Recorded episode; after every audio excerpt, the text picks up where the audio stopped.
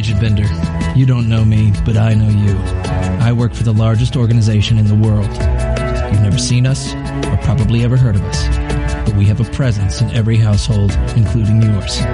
Don't believe me? Then we're doing our job.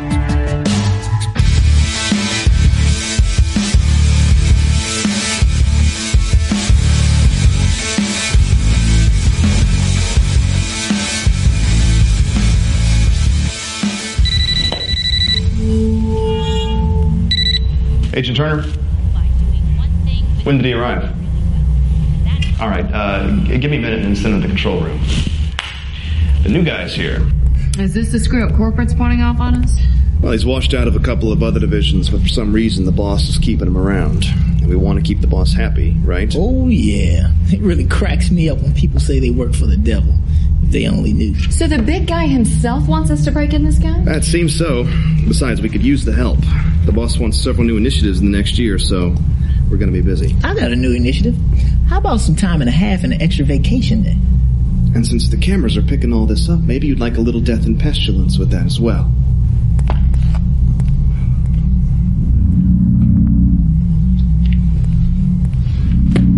You Bender? That's right. I'm Agent Turner. This is Agent Dodge, Agent Snow. Welcome to C T U. C T U? Cool. Where's Jack Bauer? Oh, that's very good. Because we've never heard that one before, have we, guys? Oh, no, never. This is C T U, Concept Twisting Unit. We've been around for centuries, and I assure you this is not make-believe. It's very real, and we do serious work. Like saving the world in twenty-four hours isn't serious. What's that? Nothing. I'm good. As you know, Bender, our organization lives to disrupt the lives of everyday people and make their lives a living hell, hopefully a permanent one. Here at C T U, we like to do our part in that process. What did you do with your organization before you came here? Oh, uh, lots of things. I ran a successful operation over in the web area that made the right people very happy. Your file says that the idea was an online adult site that uh, never got off the ground because you spent too much time looking at research. I was happy. What else? I ran an operation in accounting that racked up some really big numbers. I heard you lost the organization for a billion dollars. So what do you consider a big number? Well, Dodge, Dodge, Dodge. Look, Bender, we know that you fouled up every assignment that you've been given, and I'm not exactly sure why you're still here, but I think you you may have a future here at C T U. You do? Are you familiar with our work? Oh, absolutely. uh, you guys are the best at um, all the different aspects and the total approach to the overall goal. You have no clue, do you? No idea. Snow? Here at C T U, we're in the business of twisting things. Twisting things? Ideas and concepts, mostly. We take the truth and we twist it. Just enough to change your viewpoint. And once we subtly change the viewpoint, then sit back and wait. And with enough time, we can twist the meaning without changing the term. Then we can ultimately wreak havoc. Understand? Oh, yeah, absolutely. It's... No, not really. Give me an example, Dodge. Okay, let me think. Oh, here's one. Have a seat. Now, pull up the word family in Microsoft Word. Now, pull up the definition and read me the second definition it gives. Okay, if it'll float your boat. Uh, family, second definition says a group of people who are closely related by birth, marriage, or adoption. Now the primary definition. Uh, definition one, family. Group of people living together or functioning as a single household, usually consisting of parents and their children. Now that's beautiful. What is? The twist. Don't you see it? For centuries, the second definition was the primary one. Talks about being related, about birth, marriage, adoption, you know, commitment. Now, the primary definition is a group of people who are living... Living together and functioning as a single household, usually consisting of their parents and their children. You see, meaning families changed. I give it thirty more years, the usually consisting of parents and their children will be gone. So you guys are computer programmers? Great. Life on the Geek Squad. Why don't they let me carry a gun? Settle down, Snow. He's not bright. In the room. but he'll he'll get it. Well, it makes you so sure. Well, he took two colossal flops and turned them into projects that, what did he say, made the right people happy and produced some pretty big numbers. He knows the art of the twist. Besides, a name like Bender's got to count for something.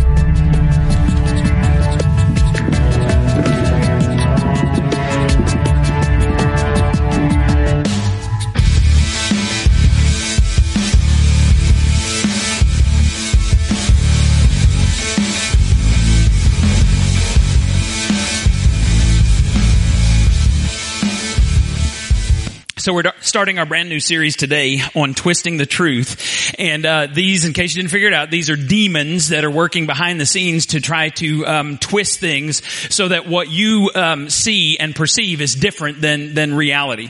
Now, I'm going to show you a picture uh, of a couple, and if you can tell me their names in ten seconds, you'll win a fifty dollars gift card to Applebee's. If you were in the early service, you don't get to play. Ready, set, go.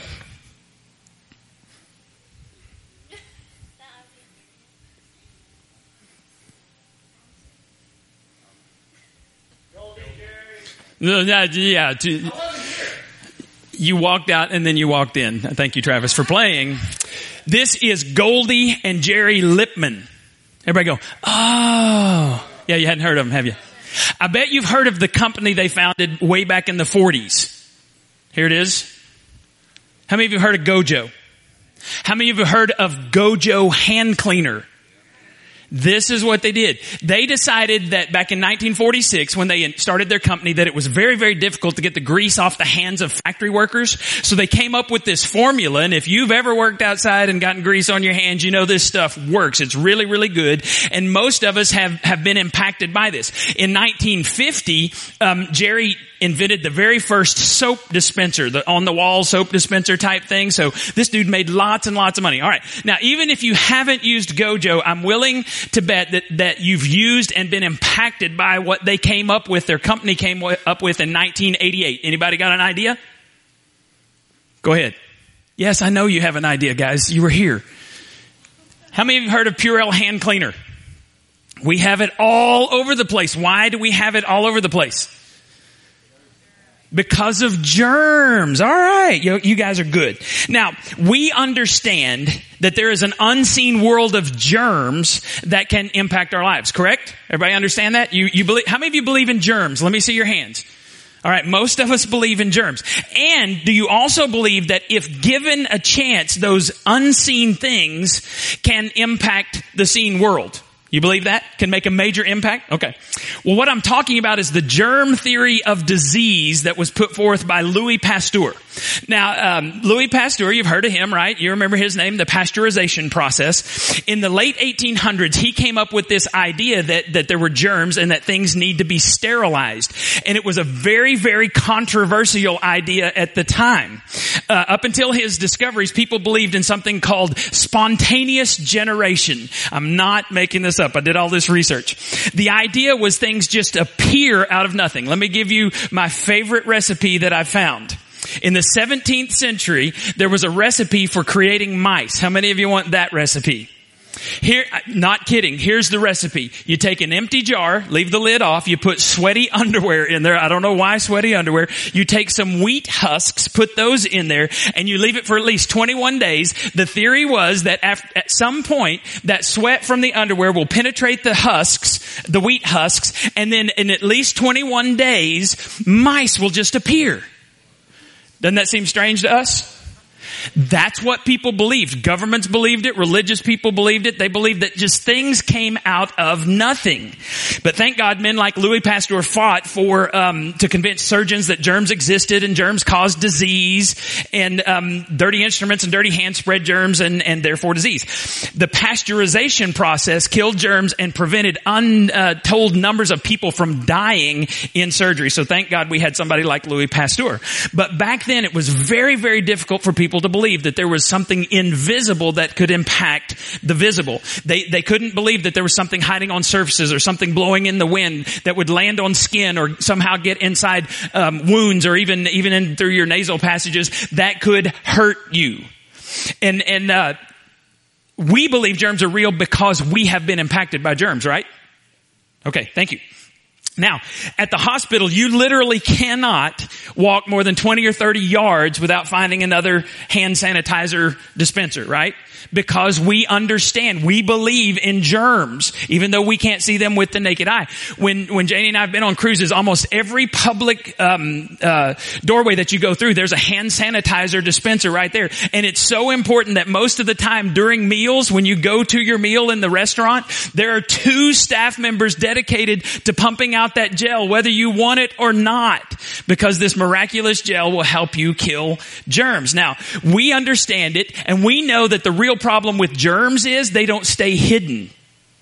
That if germs come into the contact with the right variables, they become seen. For example, on a cruise ship, have you ever heard of the rotavirus? The rotavirus becomes very seen, very, the, the effects of it become very seen because everybody gets sick and it, and it passes around. It's very, very contagious. So we understand in our time that the unseen impacts the seen. Well, that's the first point. Good job, Travis. The invisible impacts the visible. This is a theme that's going to carry us through this whole series. There is an invisible world that impacts our visible world. It's true in the physical uh, terms, in the physical world. It's also true in the spiritual world. The Bible tells us that there's an, another invisible world that has occupants who want to wreak havoc in our visible world. The unseen world impacts relationships, attitudes, decision-making process. It, it impacts our attitudes towards morality, towards marriage, towards finances, how we date, how we do business. It threatens everything in our lives. But because we're so smart and so sophisticated and we are so politically correct in twenty sixteen, we don't really believe demons exist. Demons, after all, aren't they, aren't they created by people's overactive imaginations? I mean, demons are good for Halloween, but they're not real. That's what we believe. According to the Bible, they are. See, the Bible says some things that everybody likes, like um, love your neighbor, honor your parents, don't steal, don't kill. We're like, oh yeah, those are good things. The very same Bible says there is an unseen world whose occupants want to destroy you. Invisible things that want to destroy the vi- the visible.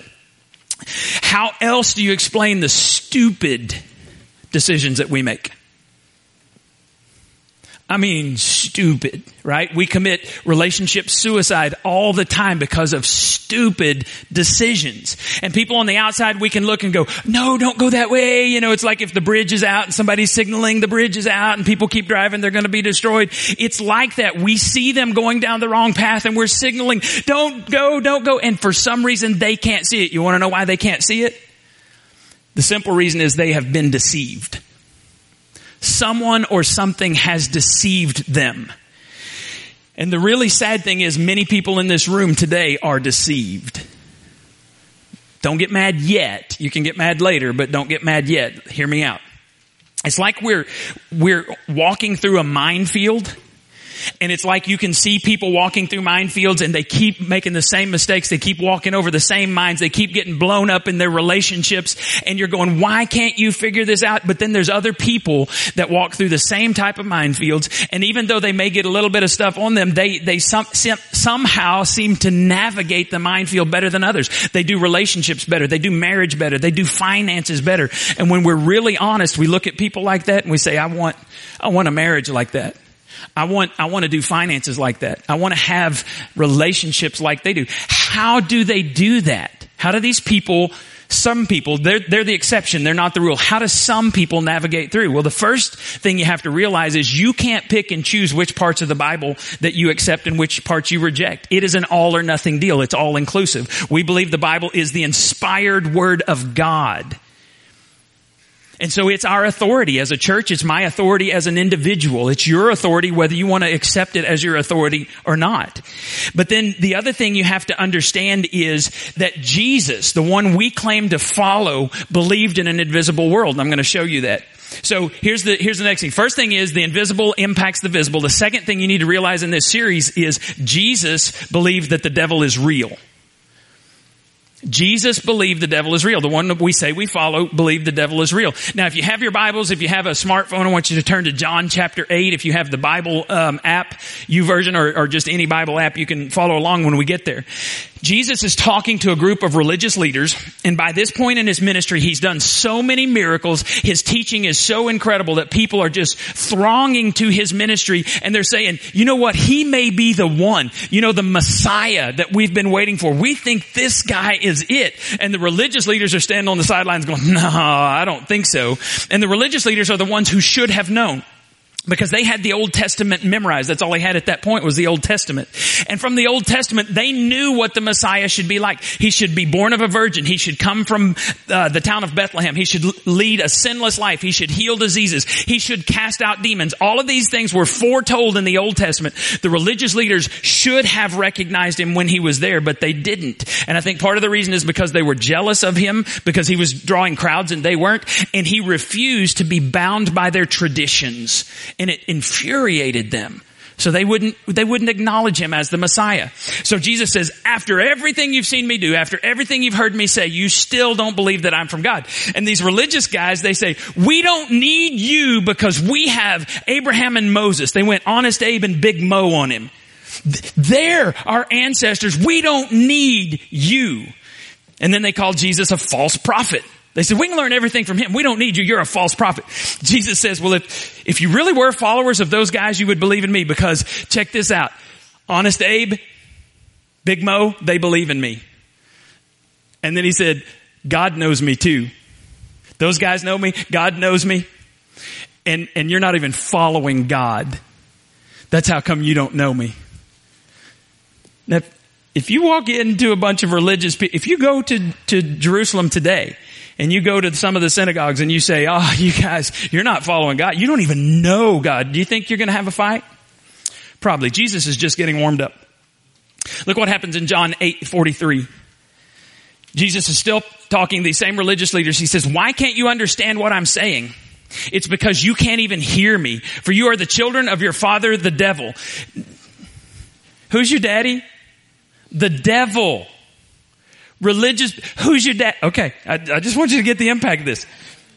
You are children of your father the devil, and you love to do the evil things he does.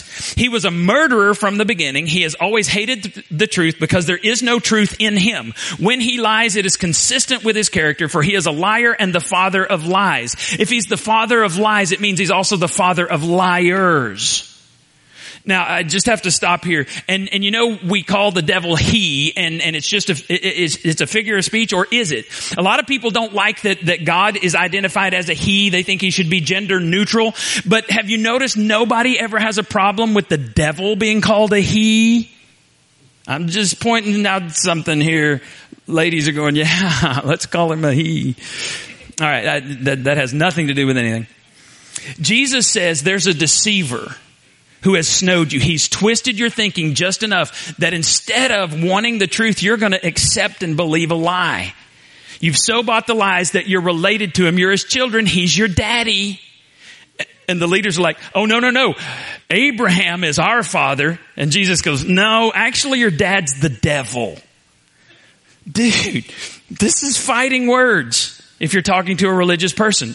And Jesus is throwing down some really deep teaching here. He's saying that, that the devil is a murderer, and, and he, you're about to prove that he's your daddy when you kill me, is what Jesus said. Was Jesus proven right? Yes. Jesus said that, that lying is Satan's native language. He's the father or the originator of lies. Jesus believed that there was a very real devil. He had a personality, and, and he believed that the devil's agenda was murder. He wants to literally destroy your life, but he also wants to literally kill you so that your permanent home is in hell. He wants to kill you before you ever receive Christ. That way he destroys you. And, and we're going to look at some specifics in the weeks to come, but I want you to grasp these ideas. First of all, Jesus believed that the invisible impacts the visible. Jesus believed the devil is real. And then Jesus even tells us about the devil's um, strategy. Here's what he says. How, did he, how does he do it? How does he destroy our lives? Number three is Satan uses deception. Deception. Now, you have to understand, God has limited Satan's power. Satan is a created being.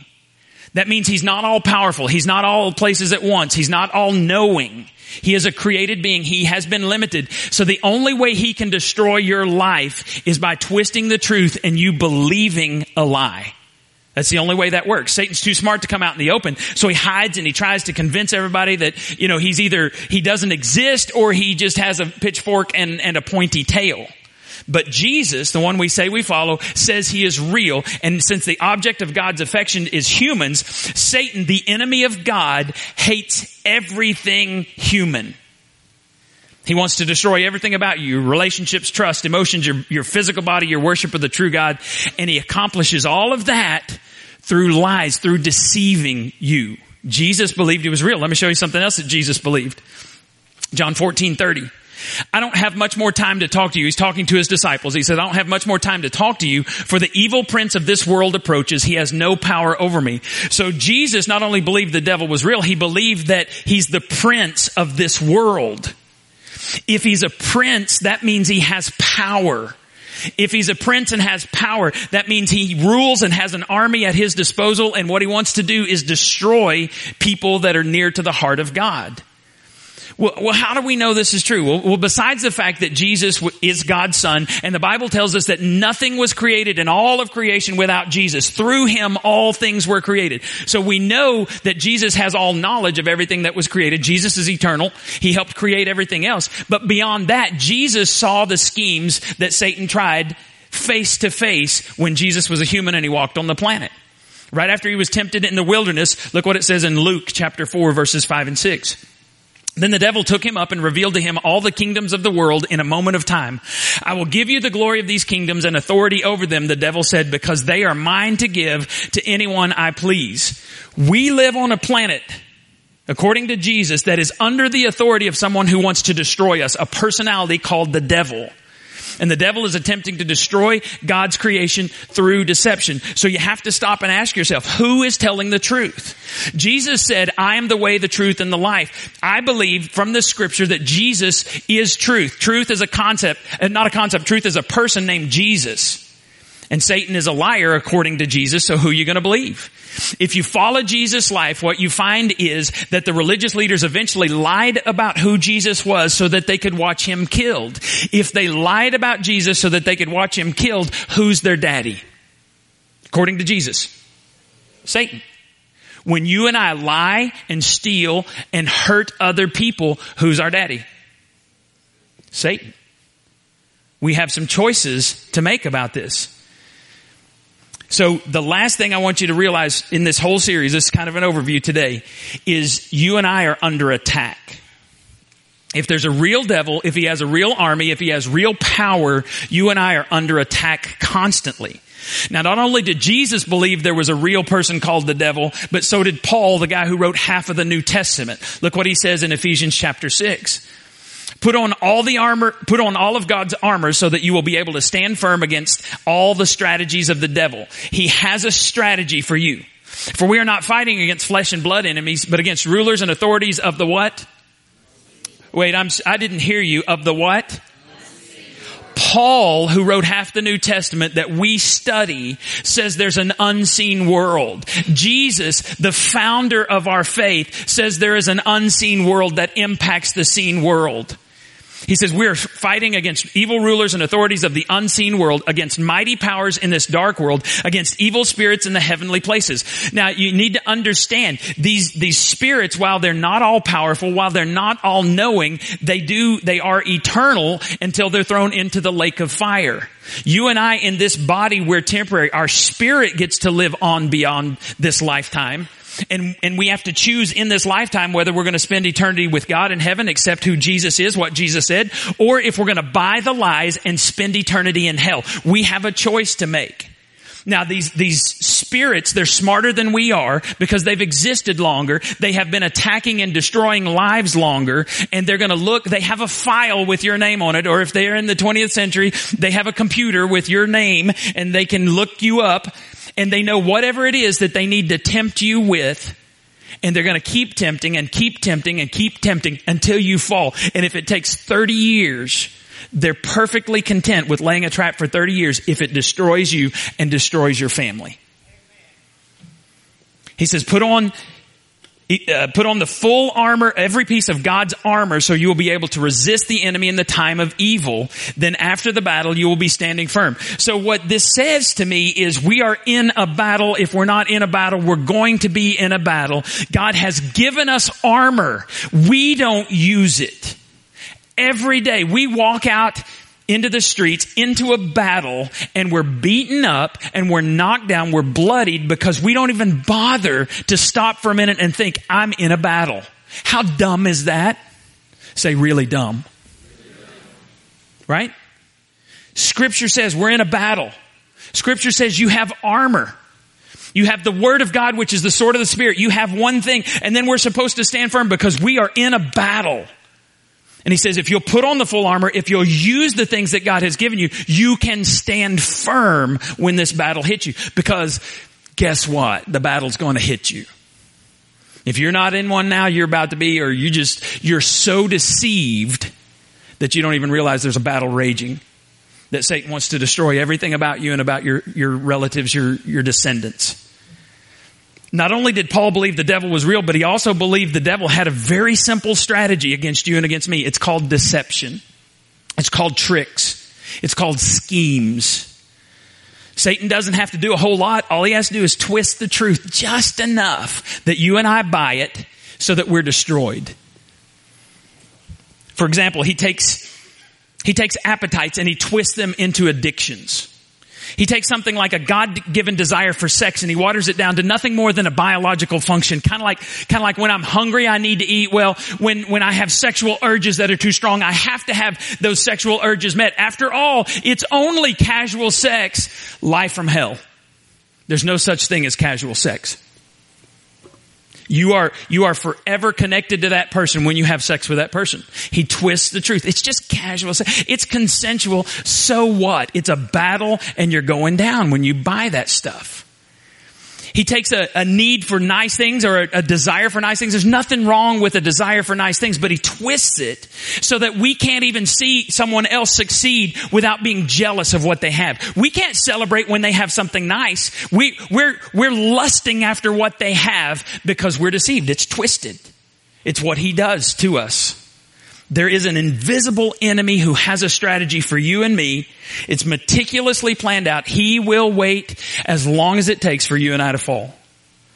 He doesn't want to just destroy you. He wants to destroy your husband, your wife, your kids, your cousins, your neighbors. He wants them all. He's ruthless. He hates humans and only wants to kill and destroy them. If that's true, Jesus said it's true. Paul says it's true. If that's true, our only hope is to do life God's way. But some of you are still skeptical. You'll buy the whole thing about germs because you've been impacted by germs in a negative way. But you're not going to buy that there's some invisible thing. There's a demon. You just don't believe that. Maybe you have your own explanation for stuff that happens in the world, for evil things that happen in the world. But, but there are things that are evil. How do you explain men flying planes into buildings on nine eleven in the name of Allah, to please Allah, to kill innocent people? That's evil. How do you explain Hitler killing millions and millions of Jews because they're Jews? That's evil. How do you explain ISIS chopping heads off of men, women, and children because they claim to follow Christ? That's evil. How do you explain child pornography? That's evil. How do you explain the sex slave trade that, that I thought was outside our borders, but I, the more I read, the more I realize it's going on. It's in Houston, Texas, the sex slave trade. How do you explain that? Kidnapping a young girl and forcing her to have sex with men. That's evil. I don't know how you explain it, but I explain it as evil. Someone is telling the truth and someone's lying. Evil exists whether you believe it or not. Satan exists whether you believe in him or not. Somebody's telling the truth. Somebody's lying. I'm going to bet it's Jesus Christ, the only one who was raised from the dead, never to die again. I'm not going to believe Muhammad. Muhammad's still in his grave. I'm not going to believe Joseph Smith, who started Mormonism, or Charles Taz Russell, who started the Jehovah's Witnesses. I'm not going to believe those guys. I'm going to believe the one who rose from the dead, never to die again. I think he's telling the truth. Jesus proved himself by doing everything that the Old Testament said a Messiah should do. Muhammad didn't. Joseph Smith didn't. Charles Taz Russell didn't. Any religious leader that you can name other than Jesus Christ did not perform the things that a Messiah would do. There's over fifty major prophecies in the Old Testament. Jesus Christ fulfilled all of them. The, the odds that one person could do that who was not the Messiah are astronomical. In fact, they don't even exist. It's such a small percentage of someone being able to fulfill fifty major prophecies before they're born, things they couldn't control. Jesus really is who he said he was. But in our day and age, people don't believe in absolute truth. People don't believe that what is good for me might not be good for you. They, they, uh, no, you can't tell me. Don't you judge me. How can you possibly know what's good for me? How can I possibly know what's good for you? Don't you dare judge me. Many people think they can do whatever they want, whenever they want, with no consequences, and those people are deceived.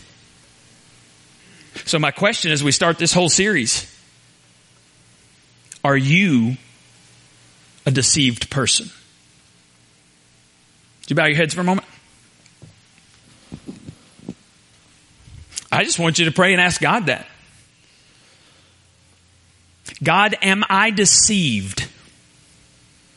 Is there an area of my life that I have been believing a lie? And just see what God says.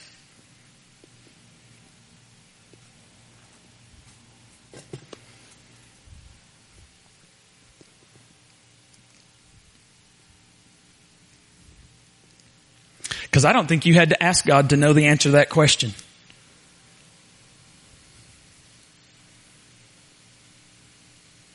Because you know your life doesn't line up with Scripture all the time. So what are you going to do about it? Are you going to continue to be deceived? Are you going to continue to believe the father of lies? Are you going to act like your father and lie and cheat and steal and destroy? Or are you going to become like your heavenly father? Because he has the power to change you. The choice is yours. Father, would you reveal to us where we've been playing games? Would you change us so that we have the same heart you have, so we have the same eyes you have when we see other people, that we'll respond to them like Jesus Christ would instead of like we want to respond? And would you make this a place where your light shines so brightly that we cannot pretend, that we have to come in and fall down and say, we fall short? Because God, we, we know that you love when people are humble. You say you give grace to the humble, but you resist the proud. Father, if there's proud people in this room, break us so that you might be glorified. We pray in the name of Jesus. Amen.